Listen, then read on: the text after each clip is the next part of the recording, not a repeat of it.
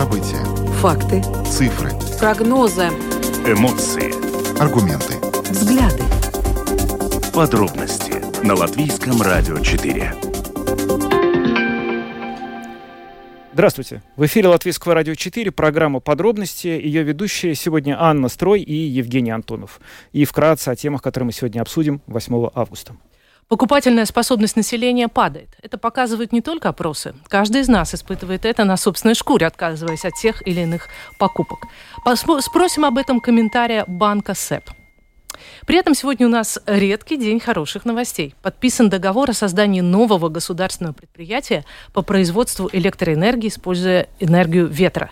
Новая система ветряных генераторов должна стать крупнейшим объектом латвийской энергетики со времен создания Кегумской и Плявинской ГЭС. Об очередях на латвийско-российской границе программе «Домская площадь» сегодня утром рассказал начальник Лудзинского управления государственной погранохраны. Напомним самое существенное из сказанного им. И в конце программы совершим виртуальное путешествие в Грузию.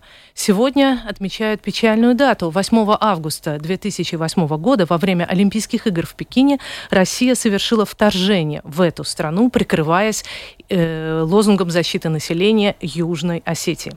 Сегодня, 14 лет спустя, 20% грузинской территории остаются под оккупацией. И мы, европейцы, наконец попытаемся выучить некоторые уроки той августовской кампании. Я также добавлю, что все записи выпусков программы «Подробности» можно прослушать на крупнейших подкаст-платформах. Кроме того, наши выпуски доступны в специальном бесплатном мобильном приложении «Латвия с радио». Оно есть как в App Store, так и в Google Play. А теперь обо всем по порядку. А мы вообще не говорим этом.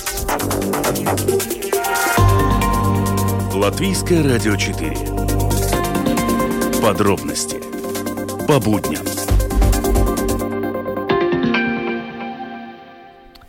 А, опрос проведен компанией «Кантар». Большинство жителей Латвии в настоящее время не могут себе еще могут позволить себе покупать товары повседневного спроса, но вынуждены менять свои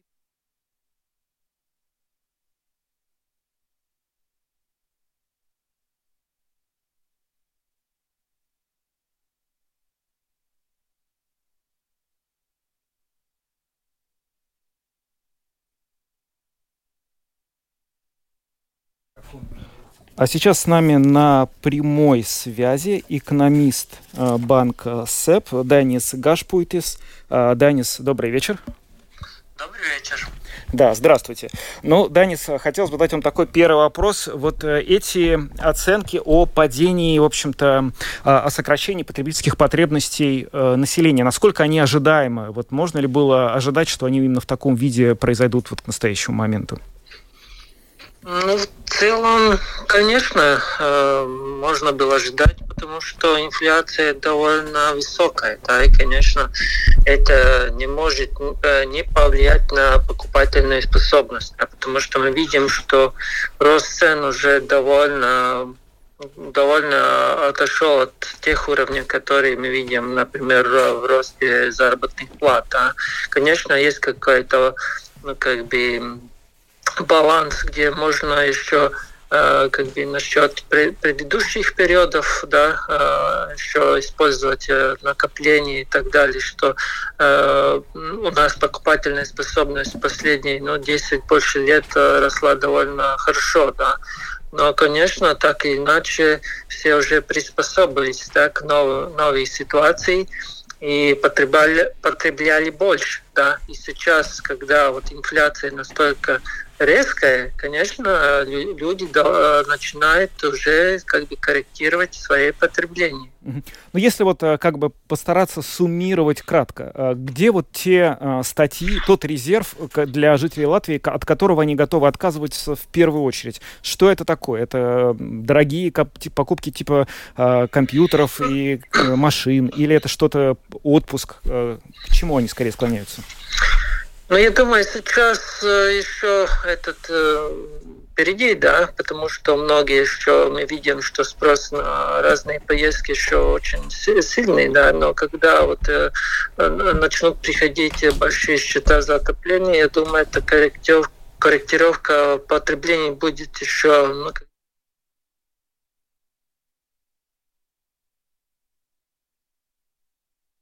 предсказуемо, да, и каждый, например, будут меньше покупать какие-то да, готовые блюда, да, будут больше э, покупать э, ну, основные такие продукты, делать как бы ужин дома, да, и, может быть, будут меньше покупать одежду, да, больше, больше будут тратить деньги на всякие коммунальные. Да. Э, Господин Гайшпутис. Конечно, во-первых, это отказ, будут отказывать от таких, ну, как бы, походов в ресторан или какие-то другие отдыхи, да, поездки будут, э, э, ну, как бы, меньше, да, то есть на меньше день, дней и так далее.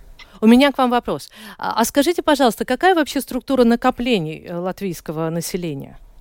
Сколько это примерно? Есть ли какие-то данные? Сколько приходится в среднем на человека? Где он хранит свои накопления? Как быстро он может их вынуть? Потому что депозит, например, э, не всегда можно оперативно использовать.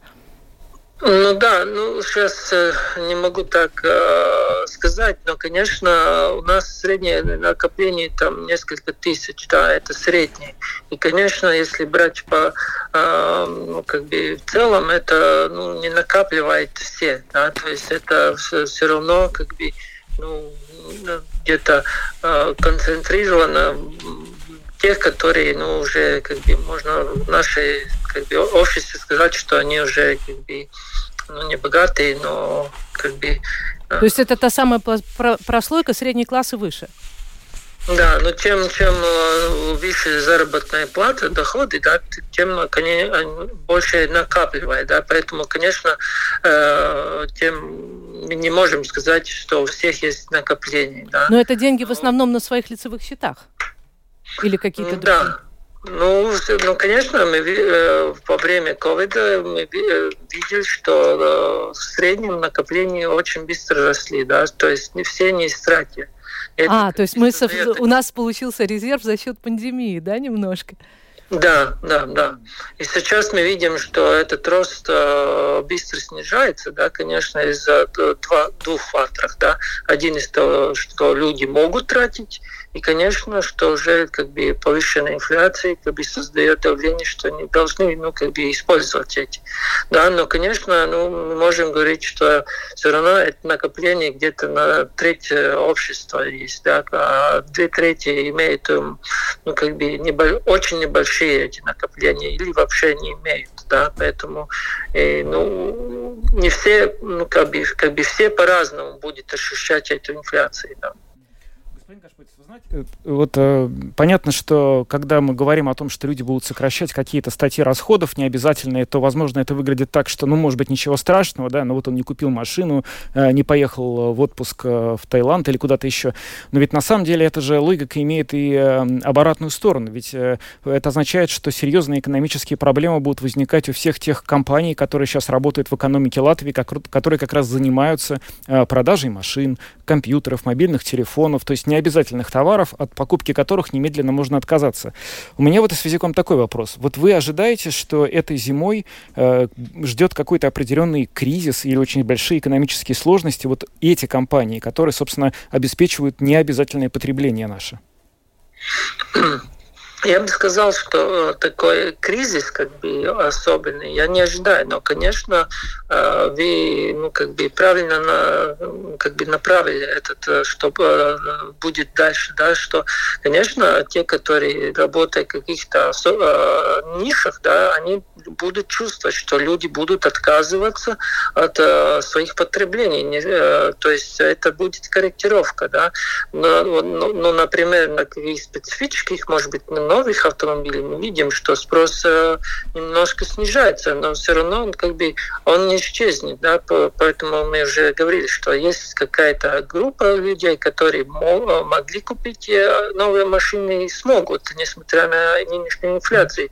Но то, что вы описали, конечно, это будет, да, то есть э, люди меньше пойдут в какие-то рестораны, будут больше смотреть на цены и так далее, и, конечно, будут предприятия, который, ну, это ну, как бы очень э, э, резко будет чувствовать, да. Так что, конечно, особенно, я думаю, зимой или следующим, как бы весной, да, конечно, это некоторые ниши, некоторые предприятия это, конечно, будут чувствовать. Я хотела еще задать вопрос о таком как бы экономическом ликбезе. Смотрите, э, есть показатель инфляции, есть показатель э, потреби... роста потребительских цен. И вот сегодня как раз опубликовало наше Центральное статистическое управление, вот эти потребительские цены в среднем выросли за год на 21,5%. Это же гораздо больше, чем э, тот показатель инфляции, о котором вы ну, обычно говорят. Вот какой показатель более важный, и на что мы в своей ежедневной, ну, в обычной жизни, обычный потребитель, от чего он, условно говоря, страдает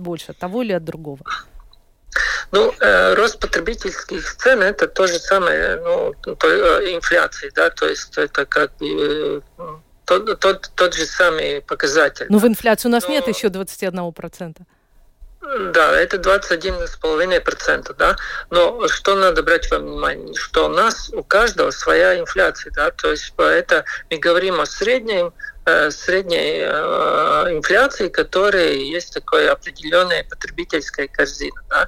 Но она э, у нас каждого своя, потому что если, например, есть люди, которые низкие доходы, у них инфляция намного выше, это 20 И поэтому вот мы говорим, что э, этот э, как бы поддержка со стороны государства государства должна быть, и, конечно, она должна быть шире, э, чем она сейчас, да, потому что рост например, тех же коммунальных э, платежей, он э, очень высокий, да, и смотреть продовольственные продукты, это тоже очень резкий рост, да. Поэтому тут без поддержки государства не обойтись. Вы знаете, ну вот буквально вы предвосхитили мой следующий вопрос, потому что, ну вот за полчаса до нашего эфира э, были обнародованы эти вот данные по июльской инфляции, 21,5%, как вы вот сами только что сказали. И это, конечно, ну это прямо совсем как-то много. И, эм, у меня вопрос к вам такой. Э, сколько еще времени, по вашим ожиданиям, по ожиданиям ваших коллег, такой большой рост цен будет сохраняться у нас? Можем ли мы надеяться, что в течение какого-то ближайшего времени инфляция пойдет на спад? Ну, очень трудно сказать, потому что это определит э, цены на энергию, а, а особенно на, цена на газ. Да? То есть во многом это будет исходить из э, э, какой, какая будет погода. Да? Если будет очень холодная зима, если не будет мало ну, как бы осадков, да, и не будет, э, будет мало ветров или а, слишком большие ветры, да, то есть если э, будет э, благоприятный благоприятные обстоятельства, цена мог, может как бы ну, будет, этот рост может быть не очень большой, да. Но если э, такой случай, я думаю, что рост инфляции уже будет замедлиться где-то э, уже как бы конце этого года, потому что спрос на энергетические, ну, как бы, особенно на газ, не будет очень высокий, и это позволит цене быть не, э, настолько высокой, может, можем даже ожидать, что это э, будет снижаться. Но если, например, будет, будет э, мало осадков, да, если будет очень высокая, э, то, то есть очень низкая температура, и, и это будет означать очень высокий спрос на газ, да, mm-hmm. и в нынешней ситуации мы можем ожидать уже новые пики, там уже новые э, рекорды. Так что очень трудно сказать, сказать, но я думаю, что мы будем уже видеть понять, что будет происходить э, ну, где-то в ноябре-декабре. Да? И пик инфляции может, можем ожидать в начале э, следующего года. У меня совсем небольшое уточнение под конец. Вот вы говорили, что поддержка государства из-за того, какой, каким высоким оказался рост цен, должна быть больше, чем это планировалось изначально. На ваш взгляд, вот буквально сегодня должно было состояться заседание правящей коалиции о том, э, чтобы утвердить вот эту планируемую сумму поддержки. Какую, на ваш взгляд, поддержку, если можно назовите конкретную цифру, государство должно оказать жителям в этих условиях?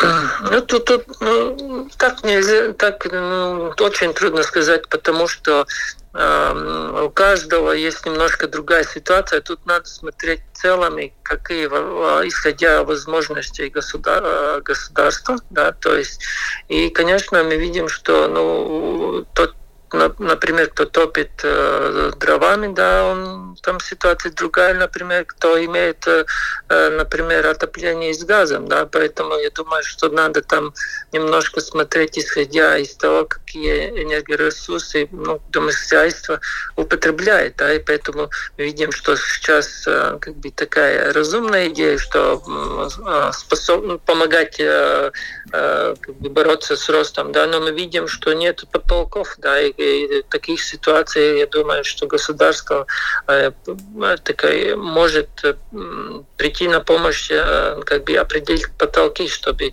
люди ну, поняли, да, рост окей, один рост, да, но есть какое ограничение. Да, mm-hmm. Мы видим, что сейчас нет ограничений, и это тоже ну, как бы создает стресс во многих. Да, поэтому ну, так сразу нельзя сказать. И, конечно, чем больше, лучше будет, э, шире будет э, помощь, тем, конечно, э, ну, меньше люди будут пострадать. И, конечно, я думаю, что похоже, как с COVID-кризисом, да, это поможет пережить этот период и быстрее возобновиться экономическая активность. Да. А, Данис, большое спасибо вам за ваш комментарий. С нами был экономист банка СЭП Данис Гашпуйт, из которой рассказывал про то, как меняются потребительские привычки жителей Латвии на фоне, вот, собственно говоря, а, того, как быстро и сильно растут цены на основные товары питания. Мы сейчас пробуем сделать следующий звонок. А, Женя, а твои э, привычки изменили за это время? Ну, я думаю, что, как у всех, они постепенно меняются. Это, как сказать, это как, как, как с лягушкой в кипятке. Ты начинаешь менять свои привычки, но достаточно постепенно. Я, на самом деле, вот э, прочитал да, сегодня достаточно, мы... достаточно внимательно вот этот опрос, э, опрос, который был обнародован э, насчет того, как именно э, изменились привычки людей, я обратил внимание, что действительно очень много совпадает. Я стал гораздо реже покупать э, кофе в кафе, я стал меньше думать о том, что, не знаю, там может не поменять какой-то там мобильный телефон, и, возможно, это поведение характерно для других. А у тебя? А я сделала а, только половину ремонта из планированного. На, на две комнаты денег хватило, на две. Я надеюсь, что хотя бы ты сделала лучшую половину ремонта. Да, но у нас есть уже следующий звонок, и я хочу представить нашего следующего гостя. Э, сегодня я уже анонсировала а, подписание договора о создании энергетического предприятия. Э, это, ну, нам, честно говоря, его я позволю себе слово, распиарили так, что хочется узнать из первых рук, действительно ли все перспективы настолько радужные. На связи с нами Каспар Цикмач, э, член правления Латвэнерго. Здравствуйте, слышите ли вы нас? Да, здравствуйте, слышу вас. Э, э, сейчас у нас сейчас у нас есть небольшие технические проблемы со студией, поэтому если будет немножко проход... не так идти звук или не совсем понятно, что тут, я заранее приношу прощения, но кажется, все у нас в порядке, да? Да, все, кажется, будет в порядке. Вы знаете, главный вот вопрос, на самом деле, э, мы с большим удивлением узнали, что эти ветряные парки, о которых очень давно говорят, сейчас будут строить э, на территории э, лесов. Объясните, почему это происходит, зачем это нужно? Ветряные парки, наверное, будет строить в разных местах, но есть очень хорошее место с точки зрения того, что там этот ну, довольно далеко и от жителей Латвии, значит, э, это можно, ну, не, будет не будет столько там беспокоить э, людей, и можно строить сразу побольше. И том же самом, э, почему, может быть, э, именно Латвия и Свалсмежи Латвэнерго вместе, если мы посмотрим, например, как государство, как предприятие, тогда, наверное, если кому-то предложило, э, э, как Латвэнерго и Латвия Свалсмежи, он же использовал эту синергию где Латвэнерго есть опыт э, строить всякие там энергообъекты, и, и Латвии Свалсмежи есть опыт э, и возможность делать работы в лесу, значит, соединить эти оба опыта можно сделать э, государство Латвии очень хороший ветерный парк. Ну, на самом деле, меня лично, Женя, удивило не то, что это будет строиться в лесу, а вообще масштаб этой стройки. То, что мы сегодня читаем, это примерно 100-120 турбин общей мощностью 800 мегаватт. И по э, обещанию нашего министра экономики Илзы Индриксона, это может покрыть 30% годового потребления электроэнергии. Обещают нам, что Латвия может даже стать страной-экспортером электроэнергии. В общем, планы фантастические. Господин... Э, э, э, Цикмач, прошу прощения. А, действительно ли все выглядит вот, вот, вот так масштабно и так хорошо? Мы, мы, наверное, все Латвии жители знаем, что у нас в Даугаве, на Даугаве есть ГЭСы. И каждый год, когда там, наверное, до февраля, до, до мая у нас есть в Даугаве очень много воды, поэтому мы можем э, получить наше электричество, которое сделано в Латвии, и поэтому обычно и в то время и цен, цены-то ниже. То, что нам не хватает, у нас не хватает э, станций, которые может дешево сделать э, электричество летом или в других время, когда воды, может быть, долго нет не столько. Поэтому именно ветреная энергия э, очень хорошо дополняет то, что у нас уже есть ГЭСы в Даугаве, и, наверное, еще дополнительно нужно э, э, солнечных парков, чтобы летом, когда нет воды и, может быть, ветра нету. И это в целом это будет очень идеальный комплект, как мы можем получить энергию без всяких импортов из других стран, сами использовать то, что в Латвии у нас э, природа дает. Но э, вопрос, когда это заработает. Если нам обещают где-то, э, ну, в течение пяти лет вся система будет введена в эксплуатацию, э, сейчас мы слышали, что есть проблемы с э, металлоконструкциями, проблемы с рабочей силой и так далее, и так далее. Это все уже заложено в новый бизнес-план, и это действительно, ну, по силам? Да, это мы э, тоже в бизнес-плане э, смотрим. Но насчет всяких цен мы видим, что цены пошли вверх, и сейчас некоторые цены уже насчет металлов идет, идет уже вниз. Так что это, до времени, когда нужно будет покупка, еще много чего может поменяться. Но в целом мы видим очень ясно, что в Латвии самая дешевая энергия можно получить именно из ветряных парков. И в Латвии эта возможность вообще не использована, почти очень мало у нас таких парков. Поэтому это самый там в среднем сроке, что можно самое лучшее и дешевое сделать, чтобы электричество стоило каждый киловаттный киловатта меньше.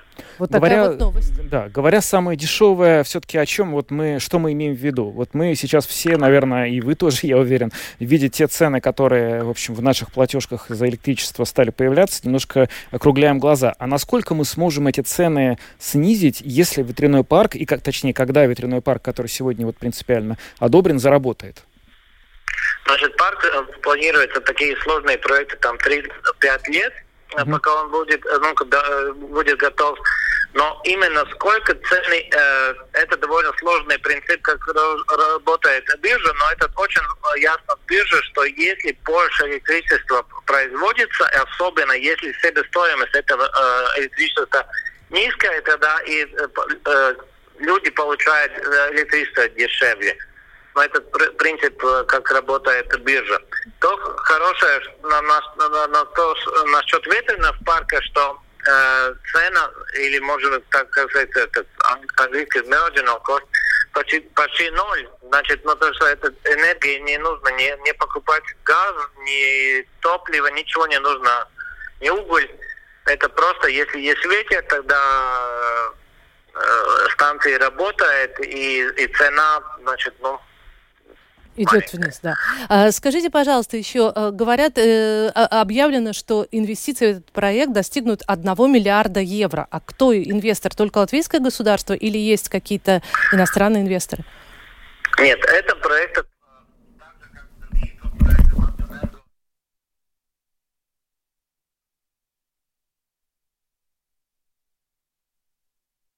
обычно бизнес-проекты мы дополнительно получаем ресурсы из э, всяких финансовых учреждений, ну, банков или других, э, которые э, мы даем займ денег, и потом, когда проект готов, мы отдаем постепенно.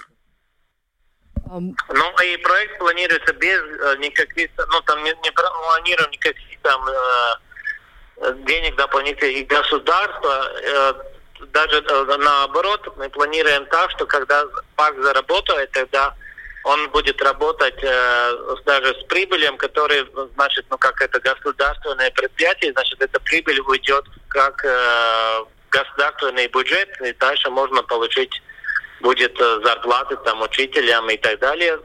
Государство использовать, ну и примерно 50 миллионов в год э, денег, которые дополнительно э, бюджет Латвии может получить из этого проекта.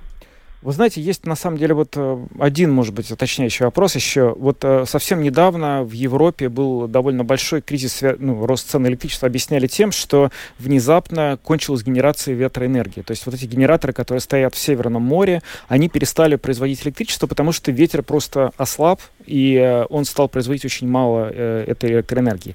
В этой связи вопрос на самом деле принципиальный, он звучит так. Насколько мы можем рассчитывать на ветряные генераторы как на стабильный источник электроэнергии для нашей страны.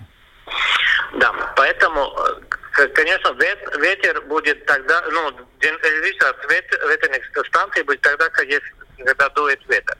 Если ветер э, нету, тогда электричества нет. Поэтому очень важный комплекс, комплекс, что у нас есть и Долговский ГЭС, который дает, когда есть вода, у нас есть ветерные станции, у нас есть дополнительно солнечные станции летом, это все равно, наверное, вряд ли будет 100%. Поэтому Латвэнерго работает э, на, э, для проекта создания водорода, э, э, зеленого э, водорода, который из, э, используя электричество может создать. И, но это будет больше после 2030 э, года. Но до этого очень важно все-таки для Латвии наши термоэлектростанции, которые используют газ. Они все-таки все-таки следующие там 7-10 лет очень важные, чтобы в то время, когда это, наверное, маленькое время остается, но все-таки будет время, когда не будет ни вода, ни солнца, ни, ни ветер, тогда нужно будет использовать наш тер термоэлектростанции. Но потом, помедленно, мы будем э, делаем проект, когда э, перейти уже из газа на зеленый э, водород. Э, ну вот, о таком потрясающем, действительно потрясающем проекте, э, проекте рассказал нам Каспар Цикмач, член правления Латвэнерго. Напомню, что сегодня Латвэнерго и Латвия Свалсмежи подписали договор о создании нового предприятия, государственного предприятия Латвия Вея Паркс. Да, Каспар, большое спасибо, что были у нас в эфире. Стало все гораздо яснее. Всего доброго. До свидания. А мы переходим к следующей теме. Да, мы переходим к следующей теме. Но вообще, на самом деле, ведь это здорово, что у нас а, будет построен такой большой ветряной парк. Это же, на самом деле, как-то даже получается, что у нас в какой-то момент будет ветряной энергии вырабатываться больше, чем в соседних странах Балтии. Даже какая-то гордость такая, да? Хорошо. Так. Программа подробности в эфире. И переходим к теме про границу. границу. Сегодня а, в программе «Домская площадь» а, наша коллега Ольга Князева подробно расспрашивала начальника управления Лудзинского а, района, а, полковника государственной погранохраны а, Валдиса Югша. И вопрос был, разговор начался с вопроса, правда ли, что можно на границе простоять 30 часов. Именно так кто-то написал в Фейсбуке, описывая свое путешествие из Петербурга в Москву, точнее, из России в Латвию. И вот что ответил э, Валдес Юкш. Где-то в час до пяти машин, ну, 4-5 машин проезжает, и получается, ну, не получается. Математически, чтобы отстоять 30 часов э, между барьерами. В сутки через, только через наши два пункта пропуска, это Гребнево и Терехово, проезжает в среднем тысяча граждан а неделю обратно даже доходило до 1300. Они большинством идут э, пешком, и это приоритетная группа. Получается, пешком мы обслуживаем первых, а потом уже идут автотранспорт. Тысяча граждан только Украины пропустить э, в сутки – это большое очень э, количество людей. Тем более граждан Украины не у всех в порядке документы. Если у него был бы документ в порядке для пересечения границы, это биометрический документ, паспорт, это занимало бы до пяти минут. А, так как у большинства граждан Украины нет биометрических документов, э, нам надо выдать визу, или оставить, поставить отметку о легальном э, въезде в Евросоюз. Это получается дольше, занимает времени. Можно использовать э, рядом есть Вентули, КПП, Бурнишева. Да. Сказать, что там нету людей, пересекающих, тоже нельзя. Там тоже возможно быть э, накопление людей, которые желают пересечь границу. Потому что большинство создает э, массу людей, это, как я ранее говорил, граждане Украины. И мы не знаем, когда они приедут. Они приехали, два автобуса с российской стороны, и пешком идут. И получается, нам их надо всех не очереди принять. Реконструкция только что закончилась первый этап на Терехово КПП. Сейчас начался э, тоже один из э, этапов э, реконструкции на Гребнево с КПП. По большому сильно это не задерживает. После полученных таких нареканий, что маленькая пропускная способность Сейчас мы уже как бы договорились с фирмой, которая производит реконструкцию. Ну и сейчас, получается, у нас есть э, три полосы на въезд и три полосы на выезд э, с Латвии. А было по одной. Была одна для э, легкового транспорта и вторая была для грузового транспорта. Сейчас получается две для грузового и одна для легкового. Ну, конечно, мы можем их использовать и как бы по мере надобности. Скажите, вот э, был запрос на установку временного контрольного павильона, чтобы увеличить пропускную способность Гребнева? Да, на выезд уже он поставлен, э, на въезд его в ближайшее время поставит, и плюс поставит э, дополнительные станции для ввода данных. Я думаю, что будет все хорошо. Вот скажите, есть ли какие-то удобства для людей, которым приходится все-таки ну, не один час сидеть э, там вот где-то в машинах э, или пешком идти, их туалеты, кафе, магазины. Насколько я слышала, там есть только алкогольный какой-то магазин, и там даже нет воды, люди не могут, ну, элементарные какие-то вещи для себя купить. Ну, алкогольный магазин это только на российской стороне, на нашей нету магазинов. И да, вы правильно подметили, что между барьерами, это если выехать с России и ехать в Латвию, там метров 20 расстояния, да, на той э, территории нету э, ни туалетов, ни магазинов.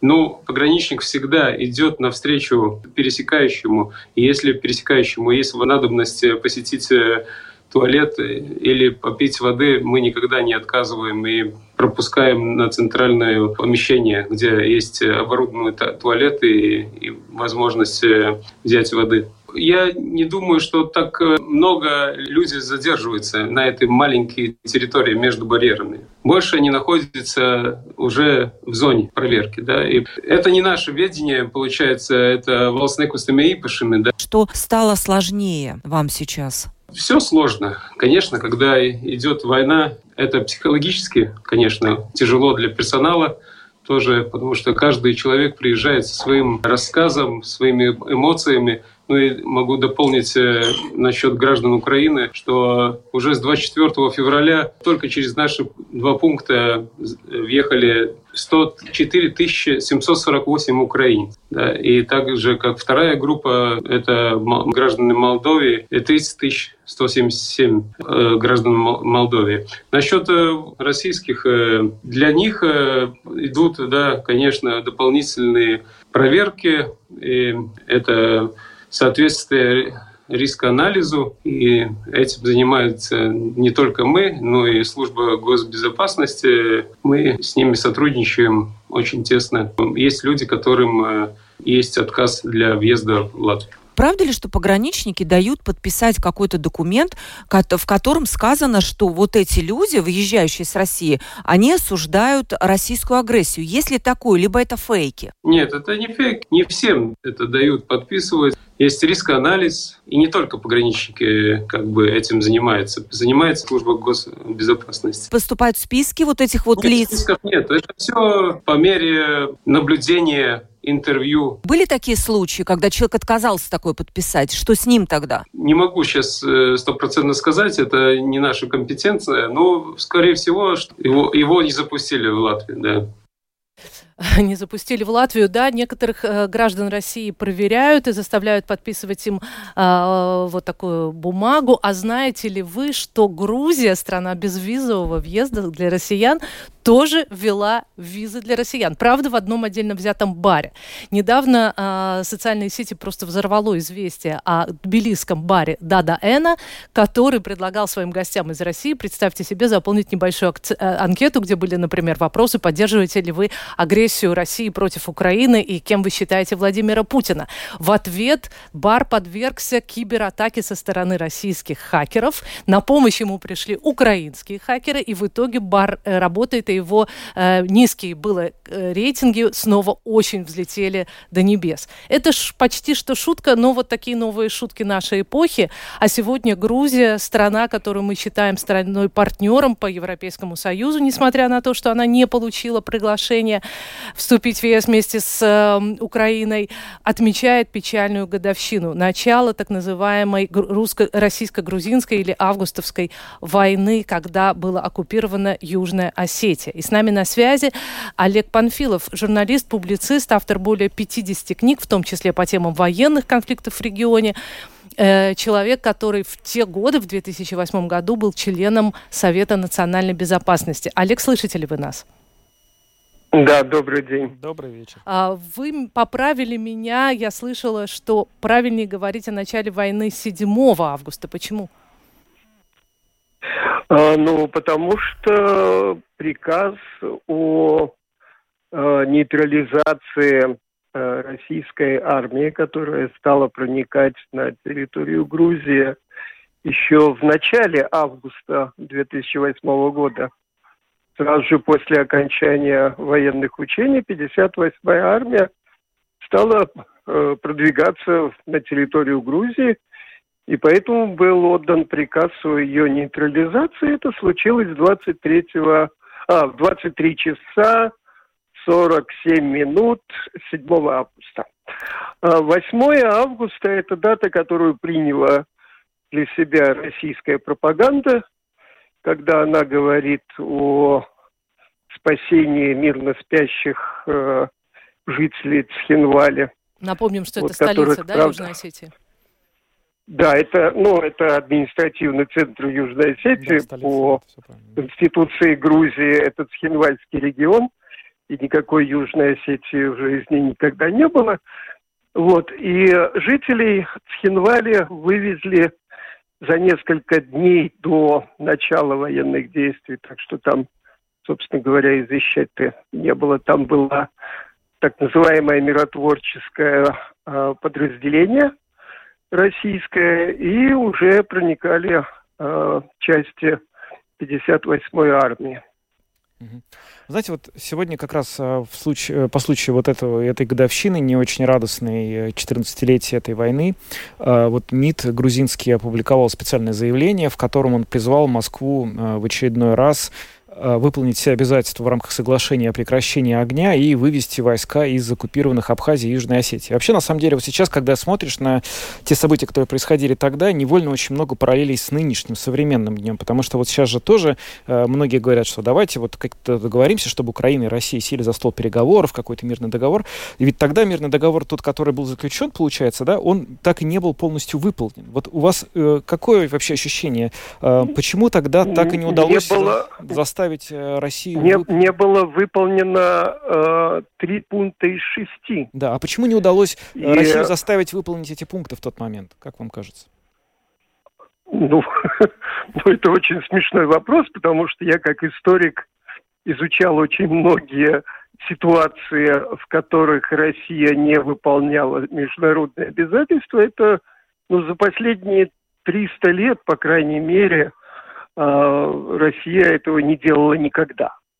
То есть э, то же самое случилось и в 2008 году, несмотря на э, челночные поездки Николя Саркози, и вроде бы как его такое благожелательное отношение к Грузии, вот, но в то же время и странное отношение с Москвой, в общем, привели к тому, что Москва не стала выполнять это соглашение – это соглашение, и, в принципе, через э, две недели после формального окончания военных действий, а российская армия еще три недели топталась на грузинской земле, потому что очень медленно выводила свои военные части, опять-таки, несмотря на заключенное это соглашение. Вот. А потом в конце августа Российская Государственная Дума приняла решение признать независимость Южной Осетии и заодно и Абхазии. Вот, и так что теперь они считают, что это независимые государства, и Грузия должна с ними общаться на равных, чего Грузия никогда делать не будет. И это 20% территории, да? И это 20% территории. А, Причем, когда Грузия а, частично, а это примерно в половину территории Южной Осетии, контролировала, и там жили этнические грузины, вот, то после окончания войны российская армия захватила еще и себе кусочек дополнительно. Вот. И 26 тысяч человек лишились своего жилья. Для них были построены вокруг Тбилиси несколько поселков. Вот. И это практически была этническая чистка, потому что э, марионеточные власти Южной Осетии, они практически избавлялись от грузинского населения. И там сейчас грузинские Э, жителей есть только на территории Ахалгорского района, вот тот того самого района, который они еще и прихватили к себе. А скажите, пожалуйста, что вообще сейчас происходит э, на этих территориях? Как выглядит проявление вот этой самой ползучей аннексии? Ну, э, во-первых, очень трудно сказать вообще, сколько там осталось людей, собственно, этнических осетин, э, ради которых это все затевалось, якобы. Эм, трудно сказать. Возможно, это где-то в пределах 20-25 тысяч. Во-вторых, э, значительная часть населения составляет российские военнослужащие. Это не только э, действующие военные из армейских частей, но плюс еще и пограничные войска ФСБ России, которые контролируют линию оккупации, которую они называют э, границей. Вся эта граница опутана колючей проволокой, э, там построены инженерные сооружения, всевозможные сенсорные датчики, камеры. И если кто-то из жителей, э, которые живут рядом с этой линией оккупации, э, там пойдет в лес э, и пройдет а, неположенные несколько шагов, то его просто схватят и отвезут в Хинвалия. Такие случаи происходят практически каждый месяц, иногда чаще. То есть пропадают люди, как это, э, это же мы видим, скажем, в оккупированном Крыму, да, примерно такая же ситуация. Пропадают люди. Э... Ну, абсолютно. Это же, это же российская политика с российской тактикой поведения. Собственно, я сейчас, наблюдая за войной в Украине, вижу, что практически все, что происходит сейчас в Украине, ну, конечно, в значительно меньших масштабах все это было уже и в Грузии. Ну и сейчас мы очень точно часто... так же Европейцы говорят, что да, если бы тогда на... реагировали по-другому, возможно, не было бы и Украины. Вы согласны с этим? Да, конечно. Конечно. И президент Саакашвили тогда ну, практически с первого дня об этом говорил. Вот. А формально в Украине защищали русскоязычное население восточных областей, а сейчас начали захватывать всю остальную территорию. Точно так же, как в 2008 году формально защищали якобы этнических осетин, а на самом деле же 58-я э, э, армия оккупировала, оккупировала значительную часть Грузии. И по всей территории Грузии было нанесено 192 ракетно-бомбовых удара. Вот зачем нужно было бомбить районы горной Аджары, которые находятся в 300 километрах от Схинвали? Ну, это российская тактика. Ну, вы знаете, вот несмотря на то, что вот сейчас мы отмечаем такую печальную дату, вот э, в настоящий момент Тбилиси и Грузия становятся каким-то таким местом для э, миграции тех э, россиян, в частности, которые выступают против этой войны, которые выступают против режима Путина, и они, ну, в своей попытке убежать из России нередко останавливаются именно в Тбилиси. Вот э, на какое вообще к ним отношение? Насколько общество готово их принимать, и э, как вообще воспринимает этот вот, не знаю, нашествие многих тысяч, десятков тысяч людей, которые перебрались из России? По-моему, уже сотен Э, тысяч. Да. По-моему, 250 А, тысяч нет. такую цифру называют. Ну, сложно сказать, я думаю, что меньше, э, потому что считают обычно по российским паспортам, на территории Грузии э, живут много этнических грузин, так что могут въезжать и этнические грузины к своим родственникам домой там и так далее. А отношение к россиянам очень настороженное. А, вот помимо того случая, о котором вы вначале упомянули, с баром ДТН, он переводится как родной язык, а, и практически каждый день по туристическим маршрутам и Тбилиси, и Батуми ходят молодые активисты с громкоговорителями, которые крутят одну и ту же запись о том, что мы вам не рады, вот что э, Россия оккупировала 20% территории Грузии и так далее. Э, насторожное отношение хотя бы потому, что э, вообще в истории отношений между Россией и Грузией практически нет ну, ни одного либерала, за исключением, наверное, покойной Новодворской, который бы не говорил э, гадости в 2008 году, начиная с Навального, даже Борис Немцов тогда угрожал Грузии и поддерживал политику Путина. Вот. И, во-вторых, я думаю, насторожное еще и потому, что среди этих приехавших людей практически нет политиков. То есть мы, мы не знаем о том, какая у них биография. И многие говорят, что приехали ай- айтишники, им здесь легче будет работать. Ну вот, вот такая ситуация. С политикой, я думаю, это совсем не связано. Да, понятно. Ну, э, ясно, в общем, что ситуация там непростая. К россиянам сейчас не могут, видимо, относиться так хорошо, как, возможно, они бы хотели. Хотя ясно, что далеко не все из тех, кто приезжает сейчас, они, в общем, приезжают добровольно. Многие просто бегут, как мы это понимаем. Олег, благодарим вас за то, что подключились к нашему эфиру. С нами был Олег Панфилов, э, журналист, э, писатель, автор книг, в том числе про войну на Кавказе и в Грузии. Он нам рассказал про то, как вот сейчас воспринимаются события 14-летней давности, когда Грузия э, и когда Россия провела вот эту вот войну, нападение на Грузию, пятидневная война. Ну Наш ж, выпуск э, да. движется э, к концу, не скрою, он был достаточно нервный. Мы все Он время был- следили, мы все время следили за состоянием э, технических систем. Спасибо айтишникам, спасибо нашему оператору Андрею Волкову, спасибо Да. тебе, Женя, что в этой нервной обстановке мы все-таки провели. этот Нормально начинаем привыкать. Все будет хорошо. Мы завершаем программу подробности. Ее для вас провели Анна Строй, Евгений Антонов, звукооператор Андрей Волков. Спасибо. До завтра. Завтра будет все по-другому.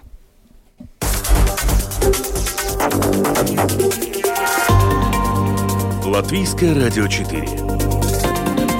Подробности по будням.